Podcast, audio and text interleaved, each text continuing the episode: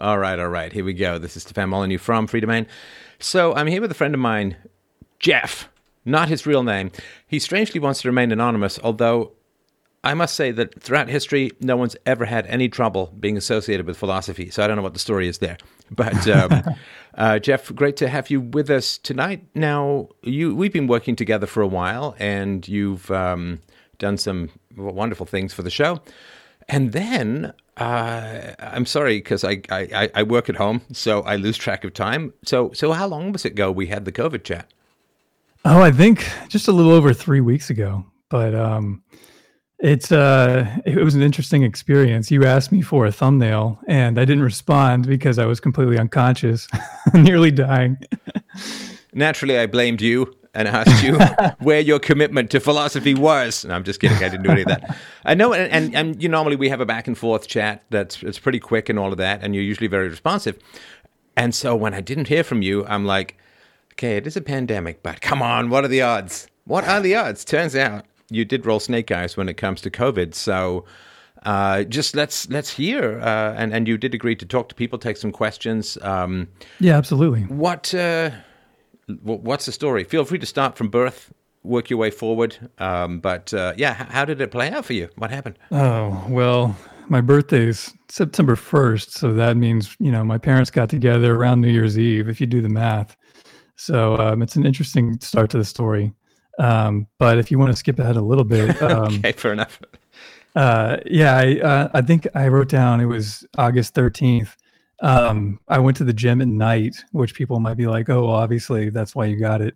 I'm not totally sure because uh, my gym was open for a little bit and they were doing this practice where they would just let like a single person in at a time and then clean up after them. So you weren't really around many people. And after hours they would just let a few people trickle in so i was at the gym late one night like i usually do and um, i was at the end of my set and i felt fine until the very end in which like i just felt like somebody just you know put a, a giant weight on my chest and there was none there but so, um, so hang on so so you got the symptoms at the gym but that would yes. mean that you got it sometime before i assume right Right, right. Well, I, had been going to the gym, but I don't think that's where I got it. We can go into that, but um, yeah, I just I started to feel it's it's it's like a strange feeling, almost like you're having like a panic attack or something. Like this just strange chest uh, chest pain and a little bit of tightness, and uh, I just started to sweat more than usual. And I was like, this is weird. I should probably go home. So I went home and I felt fine.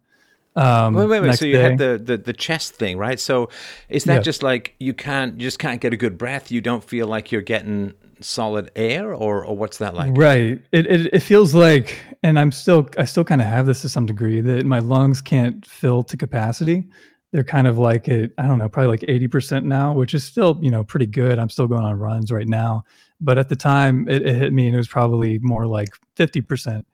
And, and it, was, it was it like, like a just, slow onset thing, or was it just like? Uh, you know, like just, when you're wrestling with your brother as a kid and they just sit on your chest like, right? Oh yeah, you get the solar plexus punch. Um, no, it, it, wasn't. It wasn't like that severe, but it was. It was. It was enough to let me know that something was a little bit wrong, and enough to send me home. And I was like, hmm, that's a little strange.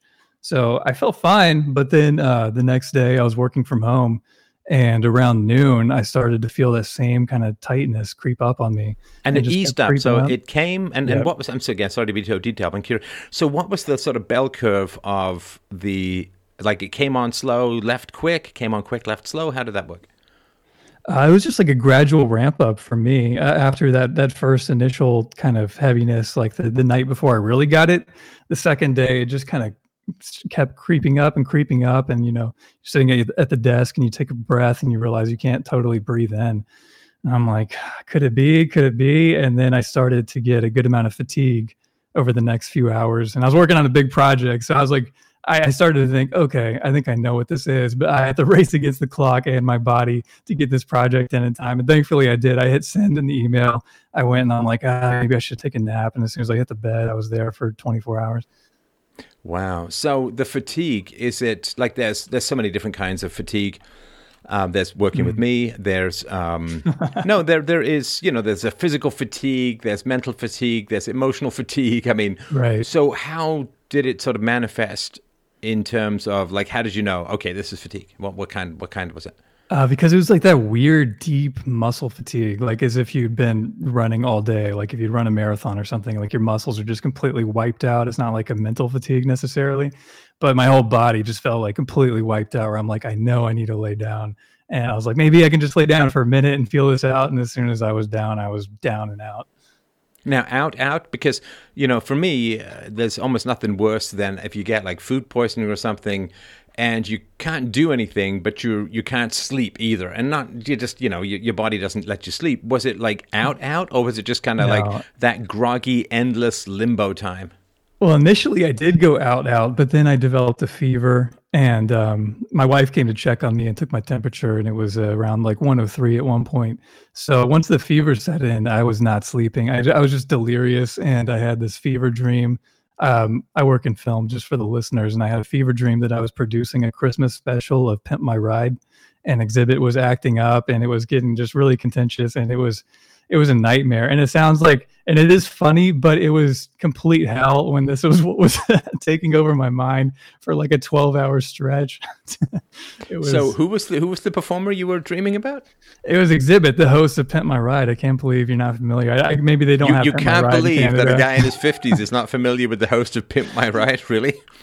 Okay. well you're down with a lot of stuff Stefan. Yeah, I guess I got to get hip to the know. hip to the new thing. Although Pimp My Ride is not new, like it's like it's pretty old by now, right? it's probably like 15 years old so i'll send you some episodes Sure, that sounds sounds like something I'll I'll get right into. Um, so was this uh, uh, delirious? I don't think I've ever been delirious. I've had a couple of lucid dreams in my life. So delirious is like, is it totally vivid waking dream? Can you control it, or, or what's that? I'm surprised you haven't had that. Um, like, just like a fever dream where you're like you, you can't exactly sleep and you're just in that limbo spot between being awake and dreaming, but you also can't really control your thoughts to any degree. So I've gotten that a few times, just like having a super over, overactive mind when I'm trying to sleep, and you just end up laying there, not totally in a sleep state, but just you know, just imagining insane insane stuff. Right, right, okay.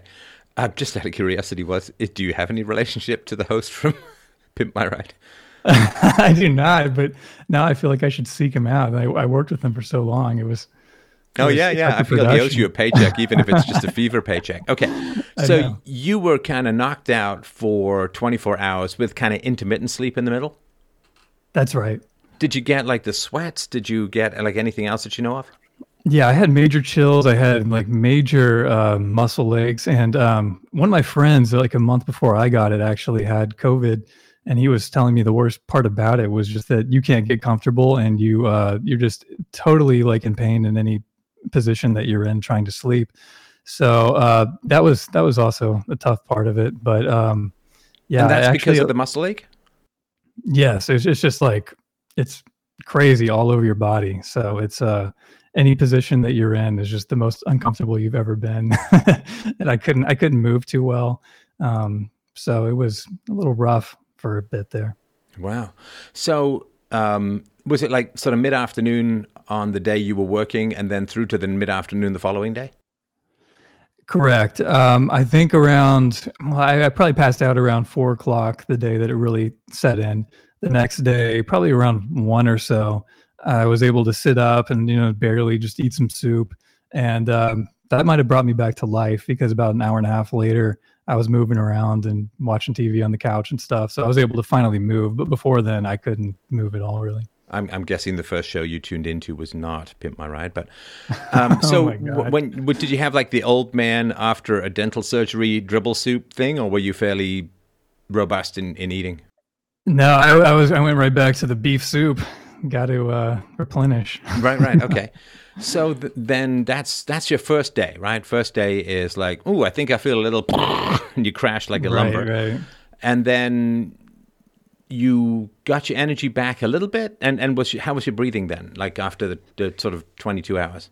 Um, thankfully, I never got super terrible respiratory symptoms. Uh, I never got the sniffles. I never got the sore throat, Mm. um, the cough, or anything like that. Really, I just had the heaviness on my on my lungs, and I still kind of have it, like I said.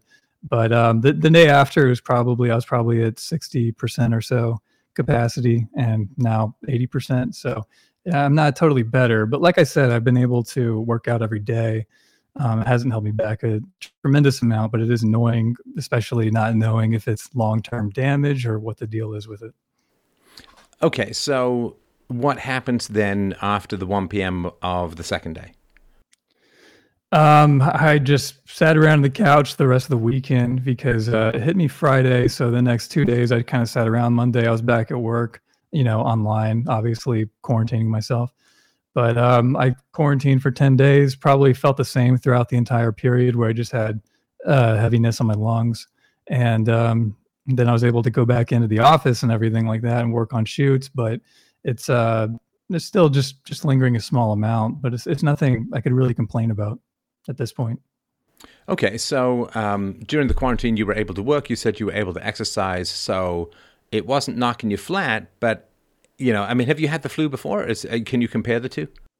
I have. Um, if it was similar in, in a lot of ways, but it, I well, it's hard to even call because people have such different symptoms, you know. So a lot of people get vomiting and diarrhea. I didn't get that, but of course, like the fever and uh, chills and all of that kind of stuff is very flu-like. So it was it was similar in that way. I had H1N1 actually, and H1N1 kicked my ass for probably four straight days where I thought I was going to die. And in retrospect, somebody should have carried me to the hospital, but um, that didn't happen. But it, it, H1N1, for the record, was much worse than this. And did H1N1 have that lingering thing that you're having, or was that mostly, you know, one and done kind of thing? Um, I can't really remember because it was like ten years ago or so. But so I um, gave you brain fog too. Not getting On it. Okay. well, that that was actually one thing. Uh, I talked to you the day after I got really hit with COVID, and um, I was just really blitzed out. oh yeah, and you you promised to send me an enormous amount of money. Uh, and no, I'm just kidding. Okay. Oh yeah, I already had that packed up. That's right. I, am pretty sure I have a recording of it somewhere. It may not sound exactly like you, but it sounds like me pretending to be you for greed. Um, so sorry, go ahead.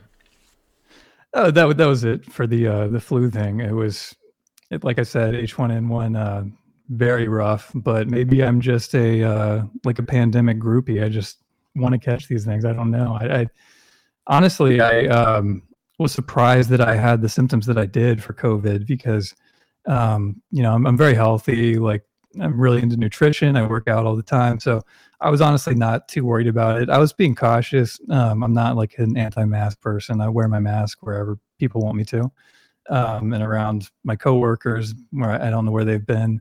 Um, so I am cautious, but um, I, we kind of got to a point. If you want to go back a little further, where we thought that it was okay to do stuff like go to the gym, because starting off uh, back in January, I was I was the chicken little of my friend and family group where I was saying, "Hey, this is going to be a big deal. Like everybody needs to go stock up on supplies. Um, the stores could be empty. Blah blah blah." And um, it was kind of funny because like everybody in my, my office, I, I said this in the meeting a few times, and they literally laughed at me where I was saying, "Hey, go get some supplies. Like if you don't have like a few weeks worth of food, you should probably jump on that and go get something." And they're like, "Okay, all right, Seth." And um, it was it was funny because you know, cut to a few months later, and uh, they're way more into this than I ever was.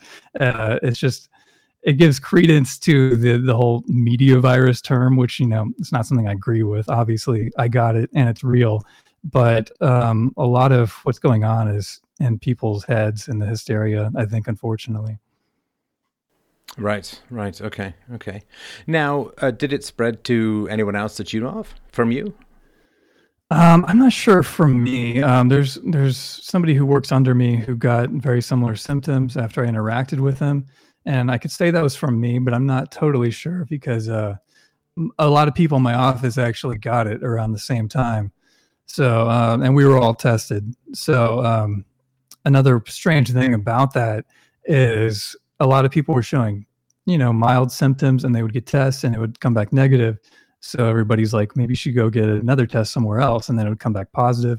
And some uh, one person in particular had the worst symptoms besides me. They got two negative tests, and I'm thinking, there's no way they didn't have it. So I was pretty confident in testing before um, I got it, and before all these people I know were tested. But afterwards, it's just it seems like a crapshoot. I, I can't remember the false negative rate. Um, I think both are kind of high up there since the test is sensitive.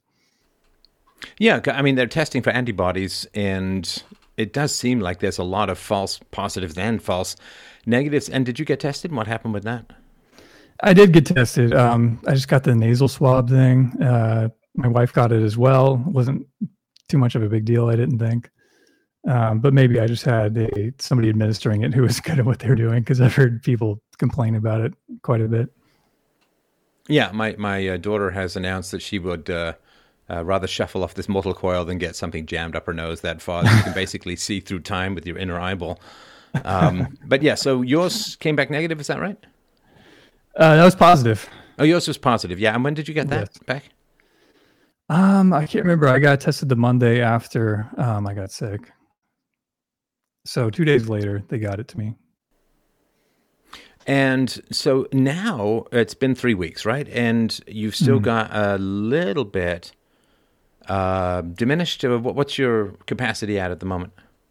Um, around eighty percent. Um, I go running every other day, and the, the days between that, I work out at the gym. So um, the runs are a little bit more difficult, but I could still pull them off, just not to the degree I could before. But with a lot of this stuff, I'm not really sure how to compare it to just a regular flu, just because there's so much information coming out. People are monitoring it so heavily, so I it's it's hard for me to judge it against a regular illness that people don't pay as much attention to, if that makes sense.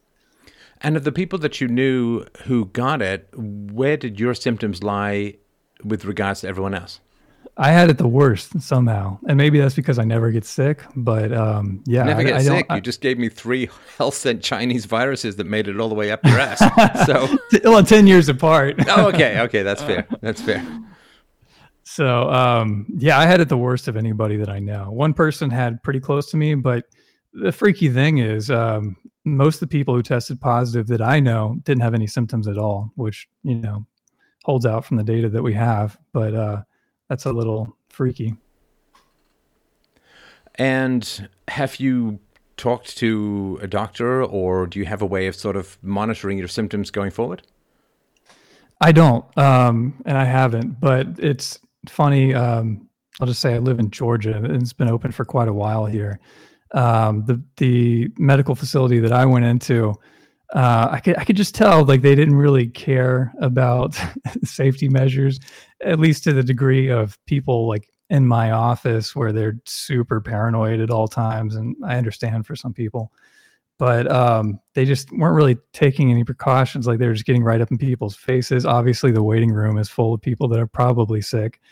And um, I asked them, and I said, "Are you guys not worried about this, or have you had it? Do you test regularly?" And they were, they said, "No, nobody in here has gotten it. We're not really worried about it either. We've gotten it, and we didn't have any symptoms, or we don't know." But basically nobody here gets tested. So at the medical facility, they they seemed the least worried about it out of anybody I've come in contact with. Uh, these are the people making the TikTok videos.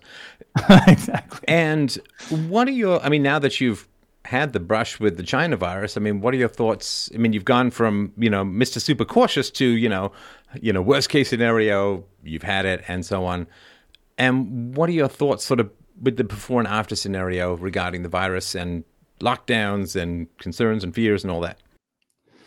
Um, obviously, I, I have a grudge with China. Not the biggest fan, but um, it's. Uh, I, I I mean, I was I was cautious about it, but I was never paranoid. It's it's weird. I've seen a lot of people have a a lot of I don't know, it, like a new type of neuroses pop up, and I think that's what the mask is for a lot of people. It's kind of like an anxiety management device. Hmm. Um, I was talking to one person, and uh, in the middle of a conversation, uh, they had their mask down around their chin, and they would pull their mask up and then put it down and pull it up.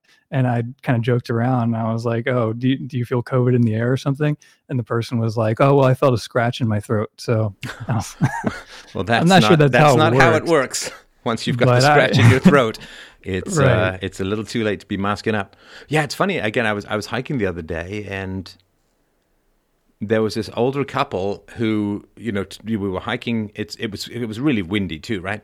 So hiking in the woods, trees are blowing back and forth, and as they walked past my wife and I and my daughter, they put their masks on. You know, kind of stepped to one side and then uh, let us go by, and then they took the masks off and kept walking and all that. And listen, I mean, right. I'm not in that. I guess I'm getting there. it's birthday month, but I'm not in that age bracket where I'm, you know, staring the grim reaper, reaper straight down the scythe if I get COVID.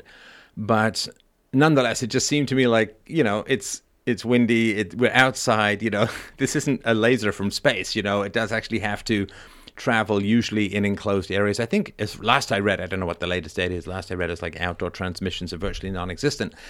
Right. But again, I mean, if that, you know, I sort of hate to say if, if that's what you need to get out and have a hike, in a sense, more power to you. You know, like eh, because it's better than.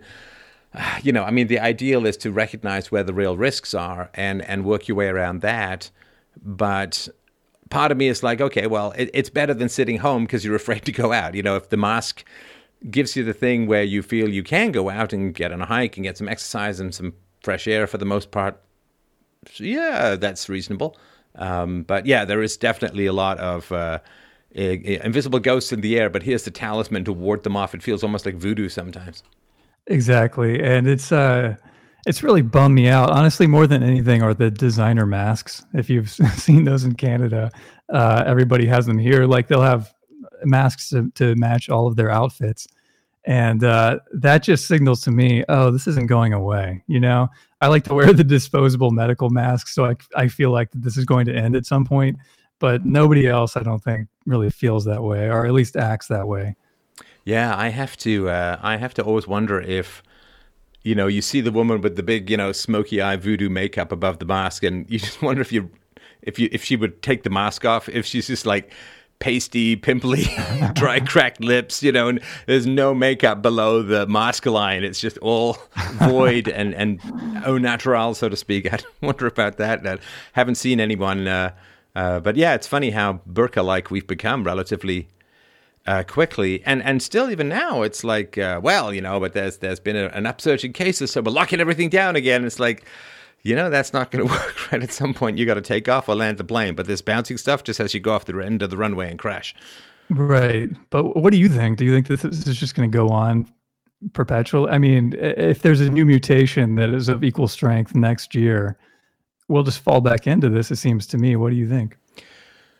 Well it's a coronavirus and we've been right. living with them for tens of thousands of years and what's going to happen is, yeah, there's they, they they're going to. I mean, there's going to be some level of I don't think herd immunity exactly because, particularly for those who have very mild symptoms, it doesn't really the antibodies don't stick around for very long at all. And mm oddly enough, a lot of cats, like more cats, are getting it than than people thought.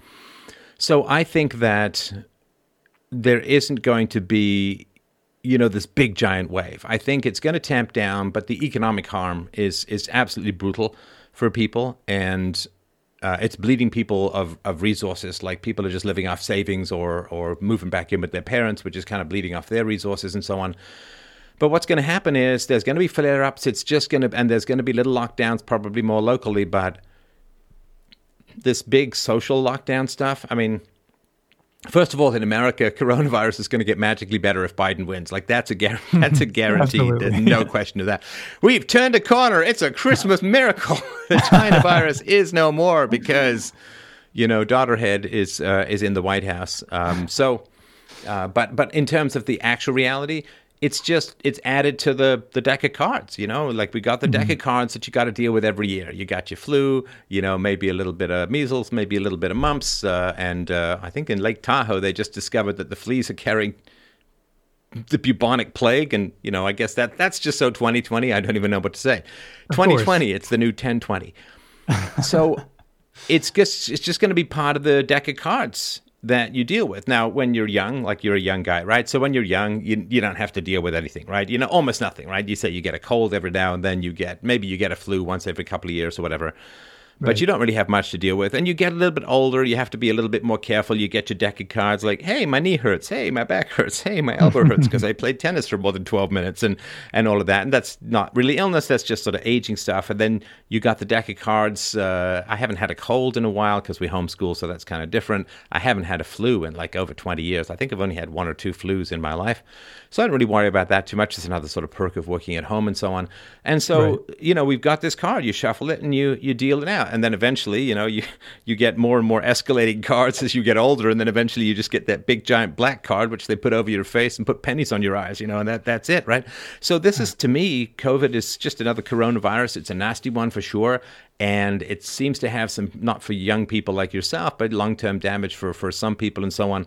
So I think it's just going to be part of the cards we deal with, and I don't know that masks are going to last forever. It could just be one of these things that just kind of gets in there and sticks, you know, like men used to have all these really cool fashions. Uh, you know, like, I mean, you look now and they look like, you know, Freddie Mercury's florid cousin uh, cross matched with the Elton John, the really florid costumes and all of that. And then it just became, you know, the, the, the, the wheel spun around, wheel spun around, and then it just kind of rested on uh, suit and tie. So right. What could we do that's even more uncomfortable than uh, an 18th century barrister's wig with fleas in it? I know something that half chokes you throughout the day, and every time you turn your head, you just behead yourself a tiny little bit with skin rashes and chafing and so on. So that just got, that's just sort of where things settled, and that's kind of where they've stayed. So it could be, you know, like when I was in Hong Kong last year to uh, shoot my documentary, there were, you know, masks everywhere. Now, this was just before COVID. I like got out right in time, so to speak. But that was based on SARS, which was, you know, coming on for 20 years ago, you know, 17, 18 years ago, right? And so right. that that just became the social statement. It just kind of got stuck. You know, the wheel spins and it just gets stuck. So the the mask stuff, it just kind of got stuck. And I'm not saying that's for the worst or whatever it was, but you see this, of course, with lots of people from uh, East Asia that there is just this mask habit, and uh, you know that I think that comes out of of uh, SARS, uh, the sort of 0203 SARS, and it just stuck. Now maybe this this mask thing is just going to stick, like it's just going to become the new normal, which I don't know, man. It's not. It's not. It's not how. It's not how I want to live. It's not how anyone wants to live, right? I think some people do. People who want to hide themselves away. the people that are wearing masks before this, I'll just say that. well, and, and, the other thing too is if I get any more bad press, it's like, yeah, the mask could actually be kind of helpful. I'm gonna get chased down the street by a bunch of leftists, right? Yeah, just get a nice wig.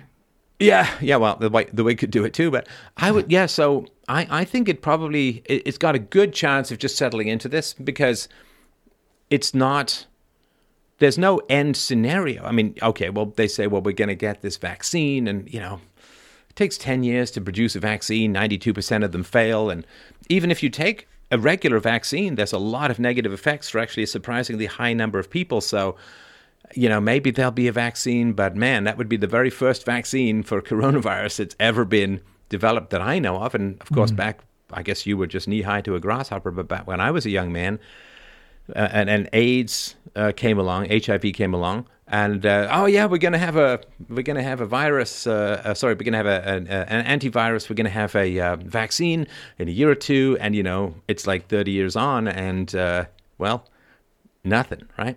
So this thing does seem to be a really bitchy shapeshifter when it comes to nailing down. The antibodies don't seem to last a long time, except for the people who have it really hard and it is one of these just it's a nasty thing because SARS at least you knew you had it when you were like face down in the gutter like when you just simply couldn't get out of bed even with like a mm. spatula mm. and, and a jet ski you just couldn't get out of bed and so it was really tough to spread but this thing it just kind of hangs around for the ride uh, you know like you see all those indians on a train going through uh, the, the the hot weather and this thing just hangs out and it sprays out and and then you know after it's gotten a bunch of people it's like okay we're going to give you some symptoms.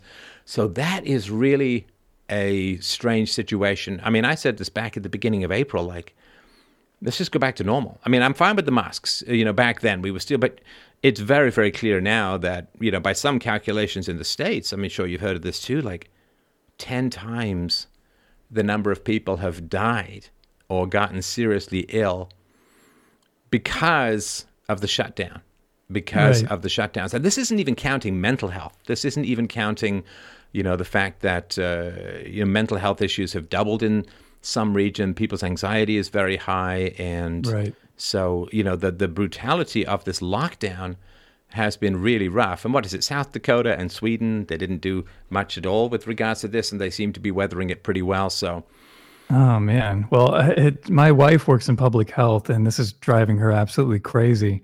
because you see a lot of areas where they have the same eh, lockdown procedure that New York has, and uh, they have no cases, and suicides are outpacing the actual corona deaths.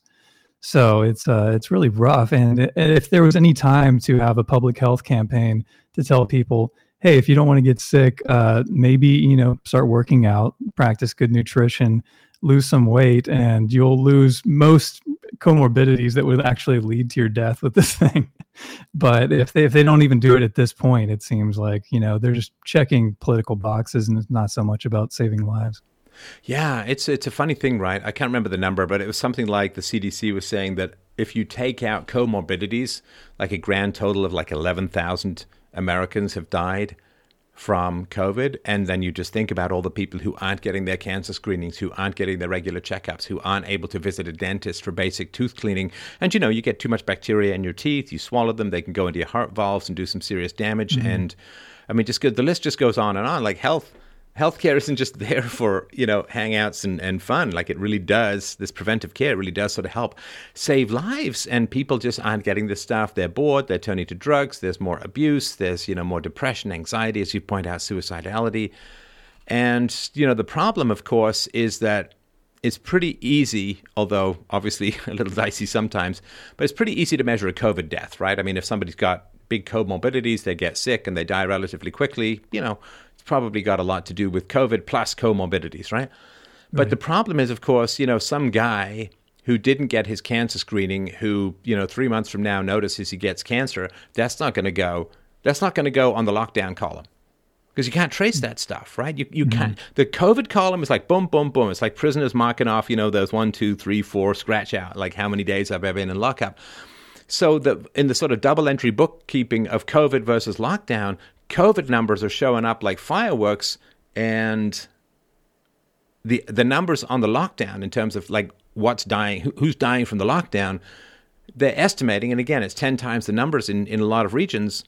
That's just not showing up, and and that's just part of an unfortunate lack of education that people have in these government schools where you know the whole point of having a civilization or having half a brain is to say forget about the visible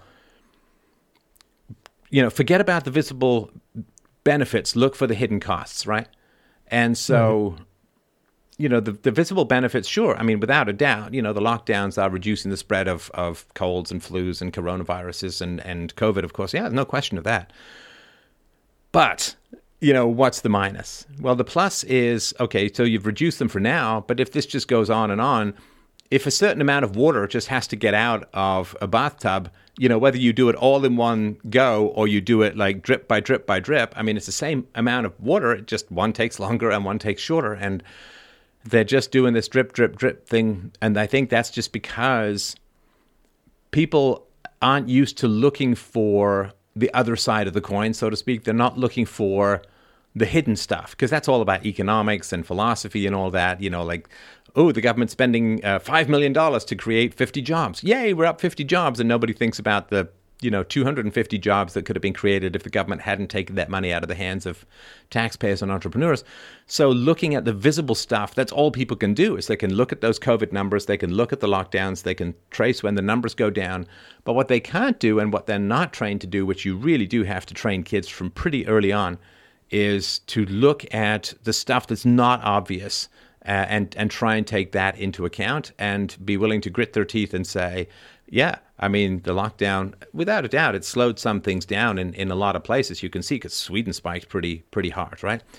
Mm. But uh, now they're doing a lot better, and we're just not a kind of bite the bullet kind of culture anymore. We're like, we got to minimize the suffering. Got to well, we got to minimize the visible suffering. That's like the big right, thing. Exactly. Days, Nobody right? wants to make adult decisions on any level, and like you're saying, there's all these invisible consequences, like. Uh, I think it was 20 to 35 year olds report. Uh, well, there's 25% of them said that they now had uh, suicidal thoughts and they didn't before the lockdown.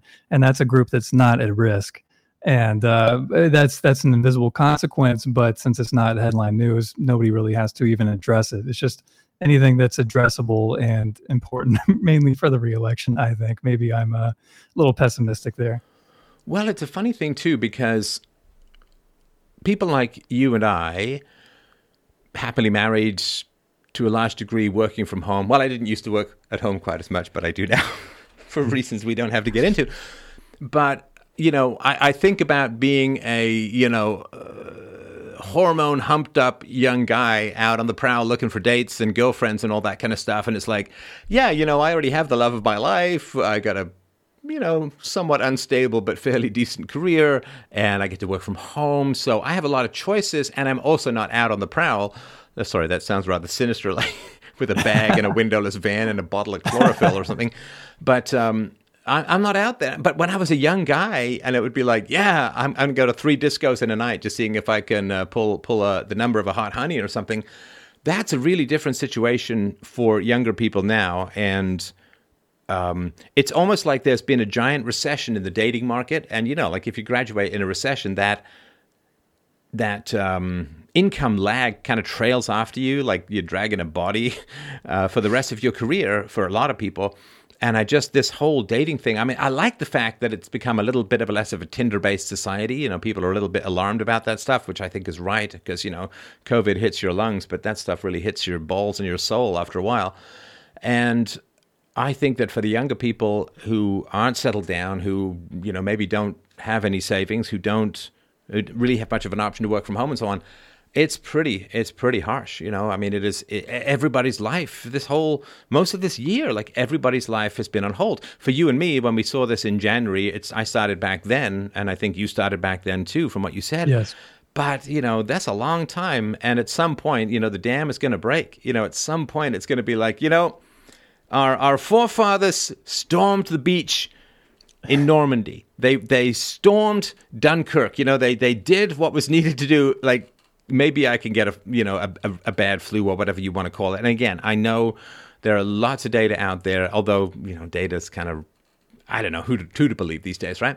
But there's a lot of data out there about how, particularly for older people, you know, it can be pretty pretty rough, can damage. They're talking about referring to it more as a heart ailment than a mm-hmm. lung ailment these days because of the damage it does to some people's hearts. So I'm not, right. I'm not, I'm not of the it's just a bad flu camp, but um, I think I think everyone's holding out for a magic of a um, uh, of a vaccine, and I got to tell you, I don't know. I don't know. The vaccine is it's risky because if the vaccine doesn't work too well, it's going to contribute to more spread. Because the false sense of security to me is the most dangerous thing that there is in, in many cases, right? right? You know, it's like there's an old economics argument that says um, that airbags and seatbelts don't help at all. Uh, because what happens is if you have an airbag and a seatbelt, you just drive more dangerously. you know, like you, you get the same outcome if you had a big giant spear at, at, chest height coming out from your steering wheel because then you drive really carefully because you don't want to sudden stop and skewer yourself like a Frankenfurter, right? So my concern is that you know if, if they say, oh, we've got this this vaccine, and they, they start hitting people with all this vaccine, then people are going to be like, woohoo, no masks. Maybe I don't need to wash my hands anymore. I can go back to the way things were. And if it doesn't play out that way, then the vaccine is going to facilitate the spread of the virus in a way and or uh, people are going to be like woohoo it does it does deal with version 22 of this virus and then bing bing bing here comes version 23 exactly. Next season you're back at it. Well may not even but, be next uh, season right? right. But what you're saying you're, you're totally correct because i work with a bunch of guys in their 20s and I have no idea how they're dealing with this. If I was in a one bedroom apartment just oh. rotting away, like a lot of them are, um, I, I, would probably have those suicidal thoughts too. That sounds terrible, and um, it's it's super rough. But like I said, I feel like I have survivor's guilt because I'm I have a good patch of land. I can walk around, you know, I can get out of the house and not have to worry about it too much. So it hasn't been too bad for me, thankfully. But a lot of people, it's just been terrible. Do you have uh, lonely friends? I think so. Um, you I, think I so? Ask. What kind of friend are you? Well, you know, it's only been six months. I'm sure I can check up with them at some point next year. Oh, I keep my distance, Stefan. You know. No, but you can call them. How you doing, right? Uh, I, I, don't know. That, that might violate some uh, paranoia they may have, but um, I, I, it, it seems like it, in that they use apps and things like that. I don't directly ask, "Are you lonely?" that seems uh, like a, a, strange question to ask a male friend. But um, how, how are you doing? Yeah, how are you doing emotionally? Come on, break through the testosterone barrier. It won't. Yeah, yeah maybe you're right. Maybe because because right. here's the thing too. Like you're home alone, right? And what are you what are you doing? Well, you're, you're cranking up the social media, you're cranking up Netflix or Prime or Crave or whatever, right? And, Right. and what are you watching? You're watching all these people out there having fun in the sun with not not a mask inside. you know, it's like it's it's literally like like putting somebody in prison and then showing them you know nature documentaries you know here's what life looks like when you're not in prison because you know art has not adapted and i don't know what the hell's going to happen to movies and books and, and all of that um, because you're going to have to integrate this kind of stuff going forward you can't just Right. I guess, I mean, you guess you could, but it would be kind of weird. But then, of course, people are worried that if they make a movie with people in masks, kind of tough to act, kind of tough to film, and um, it's really dated if it ends up being solved in a year or whatever, right? So that's that's a big problem. But yeah, everybody's watching everybody not have masks, not be not having to social distance, not having to wash their hands every 20 minutes like Howard Hughes. And and that's kind of torture, right? Which is there's a virus out there and all we're going to show you is lots of people having fun where there's no virus. I mean, that's rough, I think man. the opposite's more depressing to me. All the commercials here, including the ones that I've shot, people have to be in masks, and we're acknowledging that this is happening. So uh, that that's even more depressing, in my opinion. But uh, from No, a it's film good. Now, standpoint, now all the actors with bad teeth can finally get work. it's beautiful. They've really great voices, but they've got like the snaggle tooth, broken tomb yard, uh, broken gravestone tomb yard teeth situation, and now they can finally get their jobs. we've been hiring all the Brits lately. No. That's right. I mean, the, the webcam industry is way up, but the um, uh, the braces industry is completely collapsed because nobody needs good teeth anymore, right? But yes, the, the film industry is is kind of limping along, but it's an insurance nightmare because uh, you saw maybe with Batman where Robert Pattinson got COVID and he had to shut the whole production Now, down. did Or- he? or- I'd heard that that was a. They heard someone on the set got COVID, and they kind of jumped to him. Oh, I heard that he did, but um, I'm not sure. I, I know that on shoots that I've worked on, and I think that I actually got COVID from a shoot uh, that I was directing. And, and my kind of running theory is that a lot of these actors are really, you know, scrounging for work right now.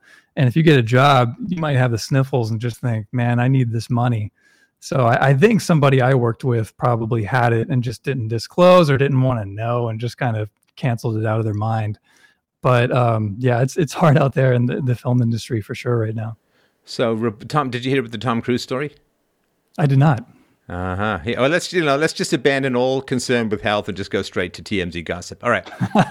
so Tom Cruise is shelling out some of his own cash to help ensure that the production on the new Mission Impossible can go on amid the COVID nineteen pandemic.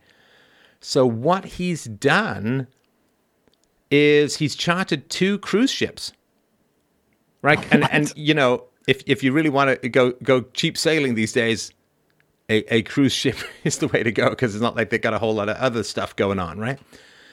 so what he's done is he's rented or chartered two cruise ships that is going to house both the cast and the crew of Mission Impossible 7 while filming so they're hoping they're just going to create this this bubble. You know like no one goes in no one goes out everybody just works on the movie right? And so yeah that is the case. He's got he's got tom cruise is renting two cruise ships. So i guess that's a three cruise movie. Uh, and um, one of them's 530 pa- it's not one of these giant ones right? One's 530 passengers the other one's 490 i'm not going to try and pronounce the uh, uh, the names but uh, yeah that's his uh, yeah, every, uh, That's- everyone is reported is tested for COVID nineteen twice within forty eight hours after arriving for work, and uh, yeah, that's the uh, that's the plan. I mean, I don't know how it's so. I guess you go into town to vote. I mean, to to to shoot because they can't be doing all of that on the ship, right? I mean, Tom Cruise with his legs pumping movie star style I can cover that whole ship in probably about four point nine seconds. But um, I mean, that's a great idea if unless you have two false negatives, like I saw in my office, and then you have that person in close quarters on a cruise ship, and everybody's screwed, right? Oh, hold on a sec. I got Tom Cruise on the other line saying, "I'm sorry, what now? Seven hundred. I've just went spent seven hundred thousand dollars, and there are false negatives." oh, he said something very rude that I'm not going to pass along to you. Oh shit! There's a Scientology guy at the door. Hold on a second. Uh, I'm sure he'll give you a pamphlet. Um, so yeah, I, I I think it's going to sink into our general style of life. Um, I think it's very possible that the mask thing is just going to become an idée fixe, like it's just going to become sort of an OCD thing that that doesn't go away. Um, if there is some magic vaccine that doesn't cause a lot of side effects. That you know, of course, you know, in the states, even more so than Canada, there's a lot of people who are like vaccine over my dead body, and probably would go halfway to fulfilling that. So yeah, it's going to be um, it's going to be tough, and it may very well be just as it was in Hong Kong. That right. there's before and there's after. Before, people in Hong Kong didn't really wear masks before SARS round one in 0203, and then they wear masks, and that's right. that's a big do. thing, and right, it's big in Asian culture overall. I grew up with Koreans. I had a Korean stepmom, and um, there was always this kind of uh, people in her family would wear masks out in public, and there was always this kind of weird, I guess you want to call it prejudice against Asian people with masks, as if they're hiding something, and I, I wanted to ask you the question why you think some people are so violently against masks. I have some theories, but I don't totally get it. I think maybe it's just railing against uh, government control in some kind of way. Does that make sense? Yeah, I mean, it is. I mean, I've seen it in in very extreme ways, which I don't agree with, but I'll just pass them along. That people are saying, well, it's like wearing making the Jews wear the star of David on their shoulder, and it's a mask of it, it's a it's a uh, mark of submission. It's it's control. It's this. It's that. The other. And it's like, listen, I'm I'm I'm a big one for metaphors, analogies, and symbols, but you know, the the mask is not 1984. Um, right. there's a lot of other stuff that's going on with the government that's pretty pretty nasty. Uh, the mask thing, um, I don't I don't view it that way. So I do think there are a lot of people who are like, okay, well, where do I draw the line with creeping government power? How about when I don't have a face and every day is Halloween? You know, like is that is that a place where I can draw a line? Like most people who wait too long to draw a line, when they do draw a line, it tends to be a little arbitrary and a little hysterical. And again, I, I do say that with all due respect to the people who have concerns about government overreach. Well, government itself is overreach, but government overreach with regards to the pandemic. Yeah, it's been it's been tough, and, and that's to some degree because it is an election year. You know, of of all the times when I don't want to get all into politics because it's not really my beat anymore, but right. of of all the times to get this damn thing, to get it during an election year when the media would throw everything they can at Trump. You know, I mean, uh, you know, yeah. So Trump, he's an optimist. He did downplay the severity of the virus, which to some degree has been played out, right? I mean, there's the old joke. It's like, uh, I tell you the joke about COVID, but you've got a 99.8. There's a 99.82 chance you won't get it, right? I mean, that's yeah, but bum, right? So uh, yeah, Trump was pretty optimistic, and um, but you had people, it, Nancy Pelosi saying, "Yeah, go eat in Chinatown, go have a great time," you know, like, right. And then you had the media not saying boo to any of the BLM rallies, the massive rallies, and so on. But then, the moment a couple of bikers get together to share a lager, suddenly it's uh, the Black Plague all over again, right? So, unfortunately, people just aren't getting a lot of good information. There's a lot of fear mongering, and that's partly just because people will check in with the media if they're scared of stuff. So it's um, money uh, and and most of the mainstream media because there's there was at least until relatively recently competition like me, which was getting more eyeballs than many of the mainstream media outlets, but also. Now that the pandemic is is underway, uh, advertising uh, revenues have collapsed in a, in a lot of places. People just aren't advertising for a lot of stuff that people aren't buying or using. And think of like travel ads or whatever it is, car ads. People aren't doing as much of that, uh, vacation ads and all that. And so the media is, yeah, they're ginning it up just because it's the media, but they're also ginning it up because they want coronavirus to look as bad as possible so they can use it to clobber Trump with, which to me is really, it's a pretty terrible thing to do to scare the hell out of people for political purposes. But, you know, wouldn't be the first time, wouldn't be the last time. And so then as I said before, you know, if Biden gets in, uh, then um, uh, it, it's going to be amazing how quickly things are going to turn around, and people won't won't even remember what was, uh, oh. what was what was so bad. Yeah, we'll have uh, a new kind of pandemonium to worry about at that point. I'm, I'm sure. oh yeah, yeah. Well, then the China virus is socialism, not not uh, a mere coronavirus, right? Uh, best analogy: Does underwear prevent you from smelling my farts? Oh yeah, for the mask. Yeah, I get that. Um, I I I don't smell anything. so uh, somebody says here there was no rise in cases in South Dakota two weeks after Sturgis or Sturgis. Sorry, I don't know what that means, but that probably makes uh, something. Uh, probably makes a lot more sense to uh, uh, to people than it does to me. In UK, they haven't said how many recovered for months, and there's a large white medical tent 180 feet away. Yeah, no, I, I drove past a hospital the other day, and nobody was lining up to get uh, tested. Um, without, without a doubt, I mean, social media plus pandemic is, is a bad combo, right? Um, as you know, there was um, a bad flu in the in the 60s uh, that killed lots of people. There was a swine flu infected what 40, 50 million Americans uh, under Obama, and you know, so we've just got so much information flowing across our fingertips at the moment that it's really hard to look at this statistically. You know, every every death is a tragedy, and I'm I'm fully aware of that. But as a society or as societies, we need to make decisions based upon averages rather than individuals, right? Totally. And we just we've lost the capacity to do that because everything's become so personalized. And so what happens is the media starts off with, you know, so and so thought that they would get over this coronavirus relatively quickly, but now they're on the third month of struggling to get upstairs and it's person, person, person, person. And it's like, you know, that's important. You know, the long haulers, that's a big deal that we really need to figure out and understand. But you can't make decisions about whether we have an economy based upon one person not being able to get upstairs, or 10, or 1,000, or 5,000 people being unable to get upstairs because if you don't have an economy, well, uh, it's, you know, people are going to start running out of food at some point. And so we, but we don't have the capacity. We don't have a, I think Trump could lead the country there but the media has just become so i mean they really have been since even before he got in but this year in particular, they've gone so crazy on Trump that for Trump to give a leadership speech, you know, which would, I won't give it here, but it would be something like, yeah, you know, we got kind of shafted by China there. You know, they, they let this thing get out into the wild. They didn't tell people about it. They disappeared doctors. They downplayed it, and it arose 400 feet from a bioweapons lab. So we don't know what the hell's going on because they destroyed all the evidence. So we kind of got shafted here. And it's a bad situation and it's a bad scene. And we can't wish it away. We can't make it go away magically. There may be a vaccine, there may not be a vaccine. The vaccine will have some level of effectiveness, it might have side effects. These are all things because, you know, if you could do a vaccine in six months, why the hell does it take 10 years normally? Now, 10 years is too long, six months may be too short, but we'll see.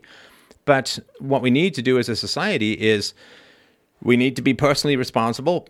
We need to really work to control the spread but we can't let China kill our economy. You know, the economy that took 350 years or 450 years to build up, the economy that, you know, people died to build railroads, people died to build the roads, you know, slaves were unjustly imprisoned and, and forced to work. And, and, you know, we have so much sacrifice that's gone into building these great societies that we have that we can't let a virus from China utterly undo all of this economy that we have because we need the economy to keep the lights on. We need the economy to keep the medicine flowing. We need the economy to so doctors can get to work and farmers can get out into their fields and food can get to your table.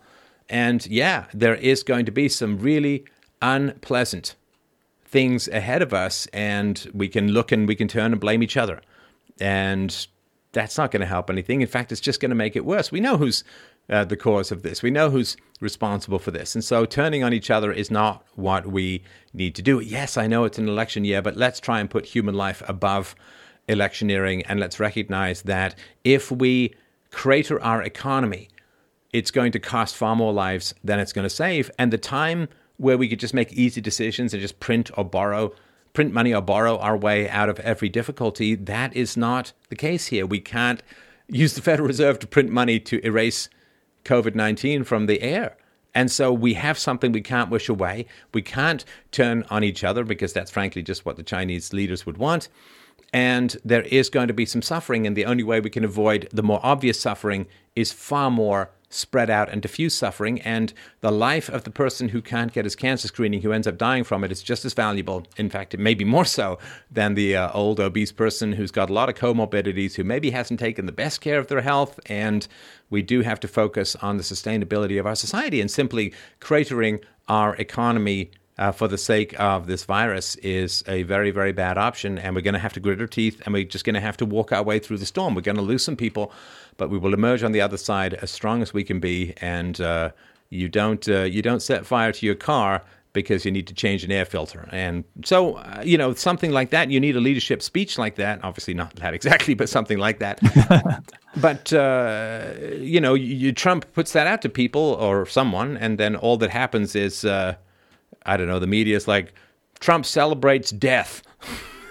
you know, for the sake of reelection. You know, it'll, they'll just completely right. right twist it, right? You can say nothing. And unfortunately, a lot of people, um, I don't think want to see us recover. And that sounds crazy, but no. I've, I've, I've been in the film industry for, you know, 12 years and uh, I've lived my whole life basically around leftists, and um, I know them well. And I have conversations with very intelligent leftists regularly, and uh, we'll have these kind of tough conversations. And one of my good friends, who's a leftist, was always joking around about you know, you just want to see the, country burn down. This is why you have these uh, anarchist kind of views and blah blah blah. And I would be like, whatever, okay, that's the end of the conversation when you bring it to that spot. But now that the country is literally burning down, he's openly praising it and saying, "This is great, yeah, burn the whole thing down." He he openly said this to me, and I was I was like, "Do you not get the irony that you're celebrating the country burning down for years? You've joked that I wanted to see that."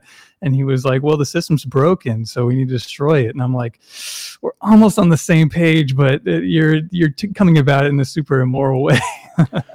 yeah, it's funny who ends up being the accelerationist, right? It's not right. it's not you, it's it's your friend. So what I've analogized it to, if that's a word, is if there's some great grandmother you hate who's going to leave you a million dollars and she's really ill and dying and then she gets better she rallies. I mean you know i guess part of you is like yeah well i guess she's getting better that's a good thing but part of you is like oh i was so close to that million dollars could have got it. Now she's getting better. And and so for the people who want the existing system to fail. And look, the existing system is going to fail no matter whether it's coronavirus or not. The existing system is going to fail no matter what because violence doesn't work to solve problems except immediate self defense. So, yeah, the system's going to fail. And whether that sooner or later, you know, demographically speaking, there's an argument for sooner is better. But uh, yeah, there's a lot of people lining up uh, cheering the demise of this uh, existing system. Let me just ask you. Um, I guess ask you what you think. This is an interesting question. It's come off uh, one of the servers. Do you think there will be negative repercussions for workers who refuse to come back into the office? I'm already starting to see a dynamic form in my office. The ones who are still willing to come in and be visible are starting to become the more trusted in our group. And I get the sense that a lot of confidence has been lost, especially the younger workers who refused to come into the office. That's kind of funny because young, younger people seem to have less short term serious issues, uh, especially if they don't have right. the comorbidities. Have you have you seen anything like that? Like the, the there's you know the old cliche in the movie there's two kinds of people in this world son. You know the people who will come back to uh, work and the people who won't. I know here in canada right. you don't really have much of a leg, legal leg to stand on as far as i know. I'm not a lawyer but as far as i've read uh, if the boss wants you to come back into work uh, and have you noticed that divide where you are? I've seen it both ways, interestingly, where um, I'm in a very competitive industry. So before the pandemic, uh, there was this kind of environment of you need to be in the office hours past when you're supposed to be basically. Just be there just live there. And there's people who almost live at the office. So um, I, I, know that that's prevalent in a lot of different industries. So that's that's gone away thankfully and that um, if people want to work from home half the time or work from home a good bit nobody's judged from that. There's not an internal kind of strange hierarchy, if that makes sense. But um, I have noticed, like, I go into the office sometimes, people who never come in at all. It's it's just it's it's not that they're looked down upon, but they just don't enter into your mind at all. Like you don't think to message them about a project or anything like that. They just they've turned into a weird ghost, just like a uh, a computer that might move. You know, you walk past an office right. and see them like remoting in. It just seems like a ghost is there. So it, they kind of become depersonified, if that is the correct word. Right. I um, I, I think there's going to be a time where I mean, people are, it's like an elastic band, right? So people are still waiting for things to return to normal. I mean, part of me is waiting. I, I still, I, when I dream at night, people aren't wearing masks. And you know what that means is that I'm not adjusting as yet. Um, maybe, maybe they do in your Pimp My Ride shows, but um, no, people uh, in my dreams they're not wearing masks, and things that I, I used to do, like in Canada, we call it the toodle. I mean, not in Canada, but in my household in Canada, we call it the toodle, which is, you know, you're sick and tired of being at home. And so you don't really have anything to buy from the mall, but what you'll do is you'll just head to the mall and you'll just have a stroll around. You know, you maybe pick up a coffee, you'll check out the toy store, see if there's anything, and pick up a jigsaw puzzle or whatever it is, right? Maybe you'll grab a bit of lunch and maybe you'll grab, I don't know, something from the soap store or whatever, right? And it's not it's not like any kind of crucial thing, but it's just a way to not be in the house, to to walk around and I've been to a mall this year twice. twice because man, it's not fun. No. I mean, the mask. Here's the thing too, right? So I don't I don't use glasses. I don't wear glasses when I'm sort of roaming around. I just need reading glasses, right? It's a 50s thing, right? And but but if I'm in a store and I want to read something in the store, or something on the label, something on the packaging, I can put my glasses on, and then I don't know, people have like the mask, right? And I have the mask on, and then the the all of the vapor or all of this the mugginess from my nose goes up into my glasses and fogs them up, right? So it's like, well, that's that's not really right. very much fun now, is it? And so I'm like, here, what's the sugar content on this, my daughter? Read for daddy, like I'm an old guy with no glasses. So it's it just not going out. very enjoyable. And that's really tough on the store owners. And the store owners have responded, like I was in a mall the other day, and what used to be called Radio Shack, and now it's called The Source. Uh, they close early. You know, the malls are closing early because nobody's really showing up for recreational mauling, so to speak. I mean, I guess you know, if you, I got to go to my optometrist every two years, so I'll go to the mall for that, you know, or I've got to go and pick something up, uh, and and I'll go to the mall for that. But this sort of just randomy mally stuff, that's that seems to be gone uh, for the most part because it's just not really very nice. You just you feel like you're breathing in your own face ass farting, so to speak, all day. It's just really not very nice. Well, interacting with people just doesn't seem very nice anymore. I don't know if it was the same experience in Canada, but here when we first started to lock things down, everybody had this kind of attitude of we're in this together. Everybody was super nice. They're all walking around the neighborhood. Everybody would wave at you, and uh, they they still didn't mind getting close to you and talking to you and saying, "Hey, this is crazy, right?" Uh, cut to maybe a month later, and people won't go near you. They won't even look at you. And I think that's part of why some people have an adverse reaction to the mask to, to the degree that they do, because it basically cuts out your socialization. You can't really read people. People talk to me, and I don't know if there's more than one person. You know, I can't make that like cocktail connection. So it's uh. Well, it's, yeah, it's, it's, it's really weird strange. too because everyone's behind these masks. So whenever I go to the mall, I spend half my day going, "What? Sorry, what? yes. Pardon me." you know, I can't hear what I got my mask on, stretching my ears out. There, if they've got a mask on, there's a plexiglass between us, and so basically everyone's just become become old guy hard of hearing with a big Victrola earpiece. You know, like I mean, that's you become Mister Magoo of the of the ears because you can't hear anything, and it is right, kind of weird. You know, it is kind of weird that I'm I, I'm just around a, a, set of floating eyeballs. You know, like it's really kind of strange. it's hard to read people. People people are pointing that in the chat. It's kind of hard to read people, and especially when you can't hear them that well and you know, I can't imagine what it's like to be behind a counter, behind plexiglass, and everyone all like for me, I'm like, excuse me, I'm sorry, I couldn't hear. What was that?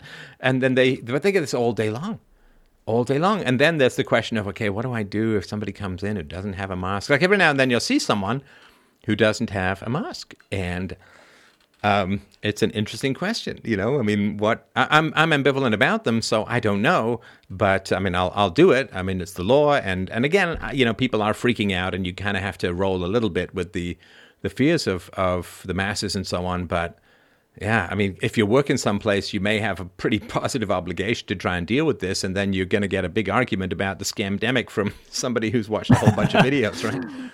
That's yeah, that's hilarious. That's exactly what happened to me. Um, I was waiting in line to go to Costco when this was around the time that this was first kicking off, and um, they a bunch of people would gather right when it opened. So you get in there before everybody gets their germs over everything. Before we knew about surface transmission and all that kind of stuff, and uh, I was in front of or I was behind this guy uh, at the front of the line who's wearing an info sh- war shirt and he immediately turned around to me and says you know this is all bullshit right this is the whole thing is bullshit and he just started going through it and i'm like hey man maybe i don't know but those people are definitely out there one of them being uh, my wife who hates wearing the masks and t- can't exactly explain why, but it's funny when we go into stores and people just freak out, like, "Man, ma'am, you have to wear the mask." She had COVID as well. She has antibodies, so she's not actually giving it to anybody. But I'm like, he, he, people are freaking out. Like, you don't. There's no easy way to explain it unless you had a T-shirt that says, "I had, I have antibodies."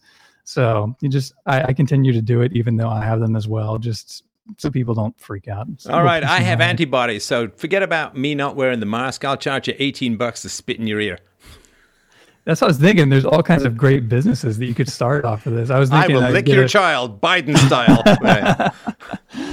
Get a couple guys together um, that also have antibodies and start like a male stripper group, and you don't have to worry about getting anything from us. Go to bachelorette parties and stuff. It's a it could be a great little side hustle.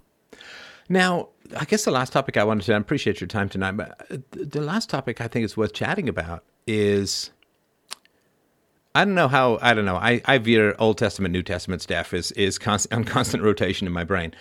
and so, you know, my whole life, I've, I've been kind of the responsible one, you know, like everybody has their role in the family. And I'm always the one like, do we need to buy this?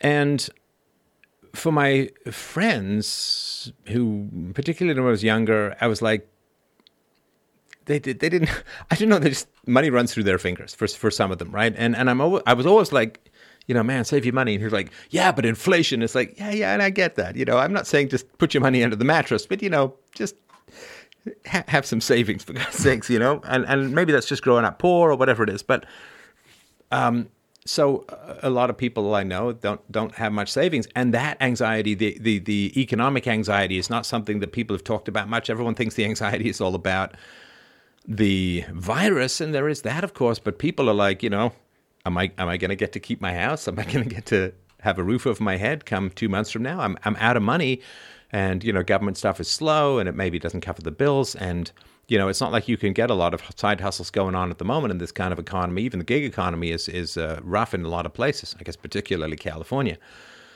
but it's not just the money; it's that there is no substitute for family, for marriage. It's kind of a cliche, right? I mean, so, you know, if you just had a girlfriend and you got sick, there wouldn't be nobody coming over to put chicken soup on your chest, right?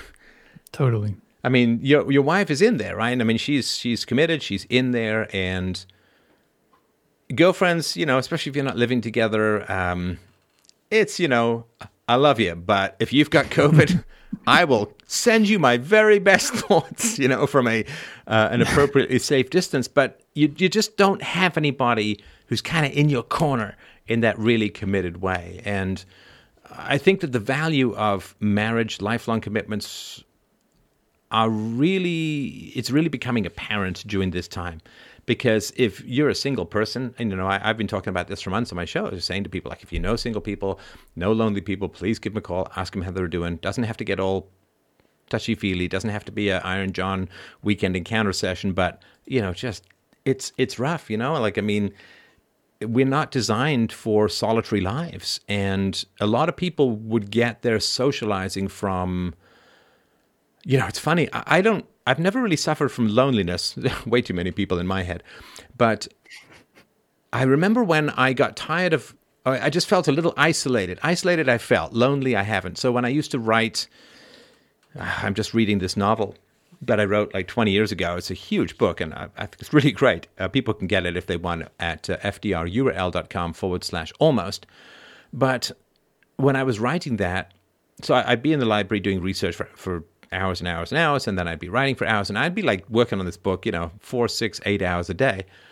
And a lot of that was really solitary work. So what I used to do was I would just go to a local coffee shop and I would just I put my headphones on and I just sit and write. And it's funny because it actually it, because I didn't feel lonely, it wouldn't have helped with loneliness. Uh, it doesn't help. But if you're feeling a little isolated, being around people doesn't like it does it does solve that. So being around people solves feelings of isolation but it doesn't really solve feelings of loneliness. In fact being around people can make feelings of loneliness work because you see all these people who are friends with each other and you're lonely and you know like it's like if you're uh, don't have a girlfriend or a boyfriend and you see you know the couples endless couples around in the world you know back when you could. Um, but i would just be able to go to a coffee shop and I was saving my money, so I would just you get a good cafe americano, you can keep filling it up with hot water, and you do pretty well. And that was nice, and I think it would it would have been tough to not you know to work on this book for month after month without much human contact at all would have been kind of strange, but it was nice just being in the coffee shop, just being around people, and that's been cut off. And that's a right. huge, huge thing for us. I'm not saying it's fatal, but it's like reminds me of those Romanian orphanages babies under Ceausescu because, you know, he banned abortion and then there were a lot of unwanted babies. And these babies, even though they were fed, they were, you know, they had water, they had food, they, they had good temperatures, they had cl- uh, clothing, they had uh, beds, blankets, they died.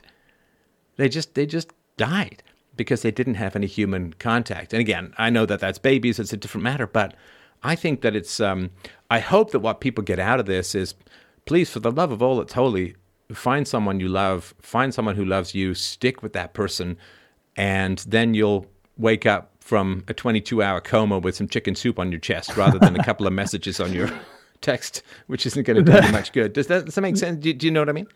That was my sentiment exactly after I came out of this, where um, a lot of these same friends that I was telling you about, um, they're in one bedroom apartments and they might have a girlfriend or a date off of Tinder or whatever. And um, as I've gotten a little bit older and feel more confident talking about these things with people, I don't ask them outright, "Are you lonely?" But I will say, like, "So how'd that date go? Like, what what'd you like about her?" Blah blah blah. And it's always like super shallow. And I've started being more aggressive to the point where they make fun of me about saying stuff like, "Hey man, you need to get serious with your life. Like, you're you're getting older, especially female friends that I have who are just kind of putzing around with this whole process of like once you lock this down, everything else is so much easier. If you're trying to do things out of order, like some friends like get a house or whatever, it's so it's so much easier if you're doing this together and you can make these decisions and, and build build something beyond yourself, you know. And you're not doing that if you're just messing around on Tinder.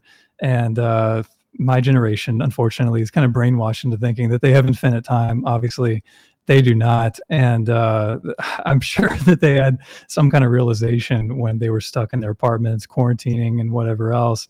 Because, uh, I mean, one thing I always say is even if you're not religious, maybe go to a church group Bible study. Do you like literature? Go to a Bible study. Maybe you'll learn something, meet somebody of quality because you're not going to meet them on Tinder or at a bar. And uh, I know there's limited options. That's the best one I can think of, but uh, no advice was taken. So I felt like I had another I told you so moment. yeah. And I, you know, I sometimes wish I was more of a jerk I know that for some people that may come as a shock, but no, because part, you know, I, I'm very bad at I told you so because it just feels like such a dick move. But, right. um, and I don't take satisfaction because, you know, you don't want to be right about these things. I don't take satisfaction in it, but it is kind of playing out like people who didn't save their money, people who didn't invest in relationships, especially the perfectionists, you know, like the people who are like, well, it's like the Jerry Seinfeld thing. There's always something wrong with the woman. You know, she's too short. She, she's got a bit of a high voice. You know, she laughs funny. You know, she she, she doesn't know uh, Dickens very well, or whatever it is, right? and and it's like, okay, great. You know, you've now perfected yourself into atomic depressed isolation. And uh, people saying there are quality women at church. That is, you know, that is very true. That is, if I was a single guy, um, and I had the choice between going to uh, the atheist meetup and the Christian meetup, uh, I'm turning right at the cross. Thank you very much. uh, because um, uh, yeah, that's there are a lot of quality women. Uh, right, at, and you want to find women who uh, have a good relationship with their dads, and you'll find that at the church. Right, e- even if it's the, the, the Bible dad, you know, it's still right. a better relationship for sure. Um, so yeah, this a reminder to the listeners as well. Like, I mean, use this time uh, you know, build up your skills. The economy will come back, and uh, I mean, it already is in, in many places. But uh, m- more important even than the money and and skills, uh, you know, just this is like a warning shot for old age, because you know, there's nothing more depressing to me, at least.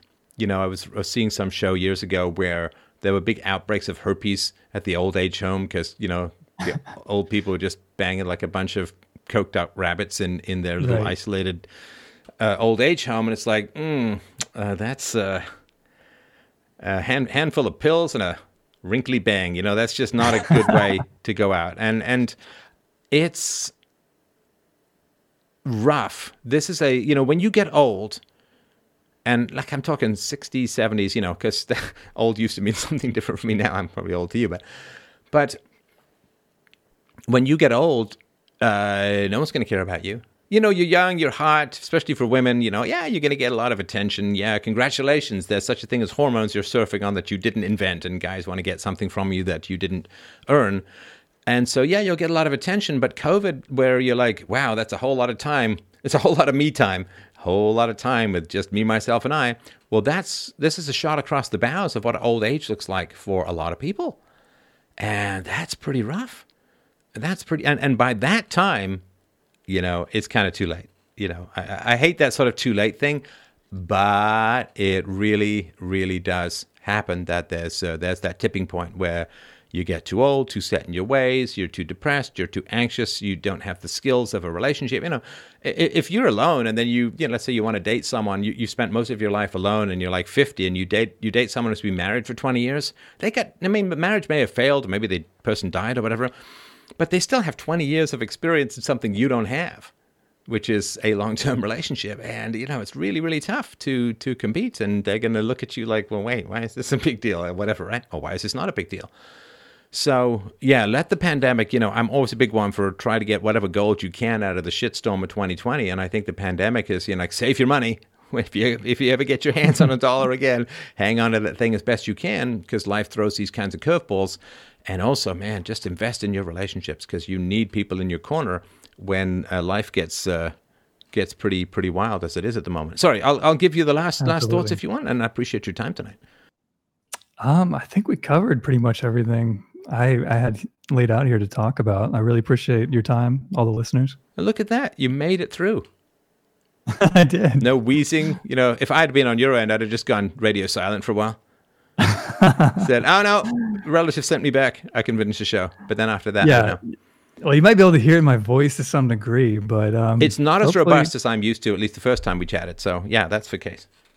Yeah, well, maybe my testosterone's gone down as well. I've heard that there's a fertility damage potentially. So I don't know. Maybe maybe well, gonna, you are you know, in the arts, so being yeah, around a lot of lefties is basically a testosterone stripper, as far as I understand it.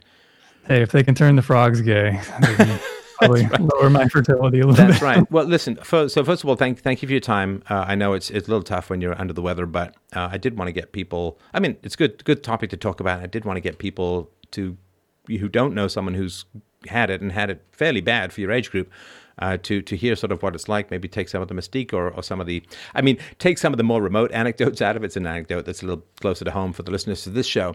Uh, that's number one, and um, uh, number two, of course, really really appreciate your work for the show. It's been great, and uh, you know the work that you've done has just really really helped improve things uh, enormously, and. Um, yeah, keep keep me posted, and I guess I'll post updates, uh, and um, I'm sure you'll you'll get better. And you know, other thing I want to say. Okay, money, relationships, and health. For God's sakes, people invest in your health. Exercise, eat well, keep uh, keep your weight down. Whatever you need to do, because you know when COVID shows up, uh, unless you have you know roommates like back fat and high blood sugar or hypertension or whatever, pretty much you're okay. So uh, make those investments in your money, make those investments in your relationships, and please God above, make those relationships in your health because you know Jeff had it pretty bad, but he's shaking it off pretty quickly, and I think that has entirely. It's like what they said when I had cancer. They're they're like uh, you know uh, I'm like man seem to be shaking this off pretty well. And it's like, well, yeah, welcome to working out for 30 years, dude. That's what it did for you, right? I mean, you can shake it off. And right. Like, another thing, sorry to interrupt. Yeah, yeah, go. Helpful is uh, vitamin D, sun exposure. Getting a lot of sun is really helpful. Um, everybody who's gotten really bad cases of COVID um, has had uh, vitamin D deficiency, so that's an important thing. Like also inflammatory foods like breads and sugars, not helpful at all. So avoiding those things and getting a lot of sunlight is supposed to be pretty helpful. But this is coming from the guy who got it pretty bad so well, but who? This is the old the road less traveled, right? Who knows how it would have gone if you hadn't been taking care of your health that totally. way? For sure, for sure. Yeah, get your weight down, uh, exercise, whatever you can do to improve. And you can just Google this, right? And, and go to reputable sources. Stuff that helps boost your immune system is really, really important. Although I guess there is always that cytokine storm or whatever it is that when your immune system goes all Jim Carrey on you. But um, All right. Well, thank, thanks, uh, Jeff. A really, really great chat. I appreciate that. Thanks to the listeners. freedomain.com forward slash donate to help out the show. And of course, although I know it's a bit more exciting now than it was a couple of months ago, like, share, and subscribe as uh, best you can. Uh, and um, we'll talk to you soon and uh, have yourselves a, a great, great night. Take care.